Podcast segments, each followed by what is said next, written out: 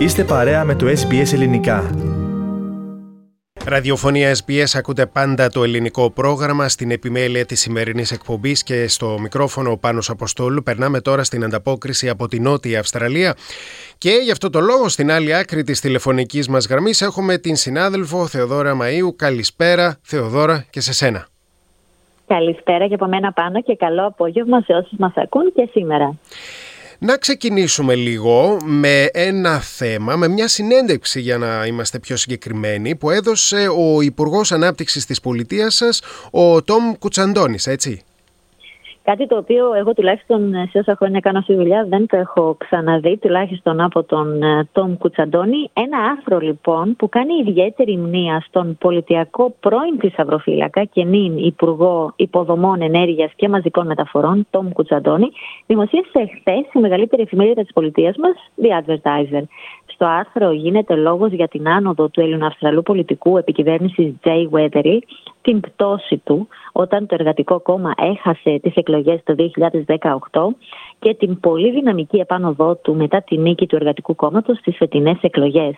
Ο 50χρονος πολιτικός, ο οποίος είναι πλέον ε, επιστήφιος φίλος του πολιτιακού πρωθυπουργού Πίτερ Μαλινάουσκας, στη συνέντευξη που παραχώρησε σε δημοσιογράφο της εφημερίδας, αναγνωρίζει, όπως λέει, τα λάθη του παρελθόντος και μάλιστα εξηγεί πως ο λόγος που ο ίδιος δεν επιδίωξε να γίνει αρχηγός του κόμματος παρά το γεγονός ότι είναι ιδιαίτερα αγαπητός μέσα στο κόμμα, ήταν η πολύ ισχυρή πεποίθησή του πως μόνο ο τωρινός αρχηγός του Εργατικού Κόμματος, δηλαδή ο Πίτερ Μανινάουσκας, θα μπορούσε να έχει κερδίσει, όπως και έγινε, τις εκλογές, επαναφέροντας το Εργατικό Κόμμα στην εξουσία στο άρθρο την ε, δική τους οπτική για το λιοντάρι του εργατικού κόμματος, όπως τον χαρακτηρίζουν, δίνουν και πολλοί πολιτικοί του αντίπαλοι, μεταξύ των οποίων και ο Κρίστοφερ Πάιν, πρώην Υπουργός Άμυνας, όταν το Φιλελεύθερο Κόμμα βρισκόταν φυσικά στην εξουσία, ο οποίος του αναγνωρίζει το πολιτικό ήθος και το πάθος που τον διακρίνει και έχει για την ευημερία της Νότιας Αυστραλίας. Ο κύριος Κουτσαντώνης, ο οποίος ε, στην κεντρική φωτογραφία του άρθρου εμφανίζεται βέβαια με κουστούμι και μια καρφίτσα που απεικονίζει την ελληνική σημαία, αναφέρεται στην ορθόδοξη πίστη του και στην αξία της οικογένειας, δηλώνοντας ιδιαίτερα περήφανος για την ελληνική καταγωγή του, κάτι το οποίο βέβαια ξέρουμε όλοι πολύ καλά ότι το κάνει συχνά και δεν είναι λίγες οι φορέ που αναφέρεται και στην ποντιακή γενοκτονία, αναφέρεται στην επίσκεψη των ευζώνων της Προεδρικής Σπουδάς εδώ στην Νότια Αυστραλία και γενικά στην Αυστραλία. Είναι ένας περήφανος Έλληνας ε, και το άρθρο ήταν πραγματικά μια μεγάλη έκπληξη, έκπληξη για όλους μας. Μάλιστα. Ένας πολιτικός που απολαμβάνει δημοφιλία και από τους Έλληνες της Νότιου Αυστραλίας αλλά και από πολλούς Αυστραλούς. Λοιπόν, να περάσουμε Θεοδόρα σε μία εκδήλωση η οποία πραγματοποιήθηκε πριν από λίγες ημέρες. Είναι και, αυτοί, και αυτές οι 900 κυρίες για τις οποίες θα μιλήσουμε τώρα πολύ δημοφιλείς εδώ και όχι μόνο. Μια συγκινητική εκδήλωση λοιπόν για τη συμπλήρωση 65 χρόνων από τότε που 900 θρηλυκές νύφες έφτασαν με το πλοίο Μπεγκόνια στην Αυστραλία αναζητώντας έναν καλό γάμο και ένα καλύτερο αύριο εδώ στην Ξενιτιά πραγματοποιήθηκε πριν λίγες ημέρες ε, στην Αδελαίδα. Την ιδιαίτερη αυτή βραδιά διοργάνωσε ο πρώην εκπαιδευτικός Παναγιώτης Φωτάκης ο οποίος ήταν μόλις 8 ετών όταν και ο ίδιος επιβιβάστηκε στο συγκεκριμένο πλοίο με την μητέρα του και τα δύο του αδέλφια και θυμάται, όπως λέει χαρακτηριστικά, πολλές ιστορίες από εκείνο το ταξίδι. Κατά τη διάρκεια της παρουσίασής του, ο Ρουδίτη εκπαιδευτικός ανακοίνωσε μάλιστα πως ετοιμάζεται να εκδώσει και το πρώτο του βιβλίο με τίτλο Από τα Σιανά Σιανά, ένα μικρό χωριό της Ρόβου από όπου κατάγεται ο ίδιος. Από τα Σιανά λοιπόν στην Αδελαίδα με τις νύφες του Μπεγκόνια υπό το βλέμμα ενός οκτάχρονου. Το θα είναι και στα ελληνικά και στα αγγλικά και μέσα εκεί θα καταγράφονται πολλές και διάφορες ενδιαφέρουσες ιστορίες από εκείνο το μεγάλο ταξίδι.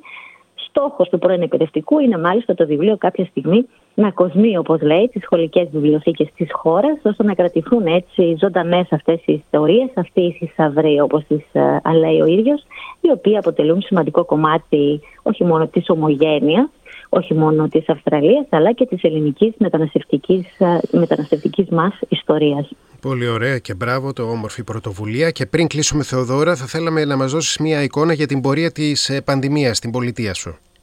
Τα πράγματα εκεί είναι γενικά σταθερά. Μικρή πτώση είχαμε το τελευταίο 24ωρο με τον αριθμό των συμπολιτών μας που βρέθηκαν θετικοί στον κορονοϊό να φτάνει τους 2.311. Σύμφωνα με την τελευταία ανακοίνωση υγειονομικής υπηρεσίας Νότιας Αυστραλίας, περίπου 200 άτομα βρίσκονται αυτή τη στιγμή στο νοσοκομείο, νοσηλεύονται δηλαδή με κορονοϊό 16 ε, αυτών στην εντατική μονάδα. Από την αρχή της πανδημίας μέχρι σήμερα έχουν καταγραφεί στην πολιτεία μας πάνω από 577.000 κρούσματα. Και έτσι για την ιστορία να πούμε ότι ο συνολικός αριθμός νεκρών μέχρι στιγμής από κορονοϊό εδώ στην πολιτεία μας ε, από τις αρχές της πανδημίας ανέρχεται στους 524. Ένας πολύ μικρός αριθμός, χωρίς βέβαια να, αυτό να σημαίνει ότι δεν είναι σημαντικός, σε σχέση όμως με το τι σημαίνει στην υπόλοιπη χώρα και με το τι συνέβη, συμβαίνει και σε άλλες χώρες. Είναι μια, ένας πολύ μικρός αριθμός νεκρών που έχουμε εδώ από κορονοϊό στην Νότια Αυστραλία. Σωστά Θεοδόρα έτσι είναι και με αυτές τις επισημάνσεις σου ολοκληρώνουμε την ανταπόκρισή σου και ανανεώνουμε την επικοινωνία μας για το επόμενο Σάββατο. Καλή συνέχεια, καλό βράδυ. Ω τότε, καλή συνέχεια και καλό Σαββατοκύριακο σε όλους. Ήταν η Θεοδόρα Μάγιου, η ανταποκρίτρια του ελληνικού προγράμματος στην Αδελαίδα στην, ε, της Νότιας ε, Αυστραλίας. Η ανταπόκρισή της θα αναρτηθεί λίγο αργότερα στην ιστοσελίδα του προγράμματος www.sbs.com.au κάθετος Greek και στην σελίδα μας στο Facebook αρκεί να πληκτρολογήσετε SBS Greek. Θέλετε να ακούσετε περισσότερες ιστορίες σαν και αυτήν; Ακούστε στο Apple Podcast, στο Google Podcast, στο Spotify ή οπουδήποτε ακούτε podcast.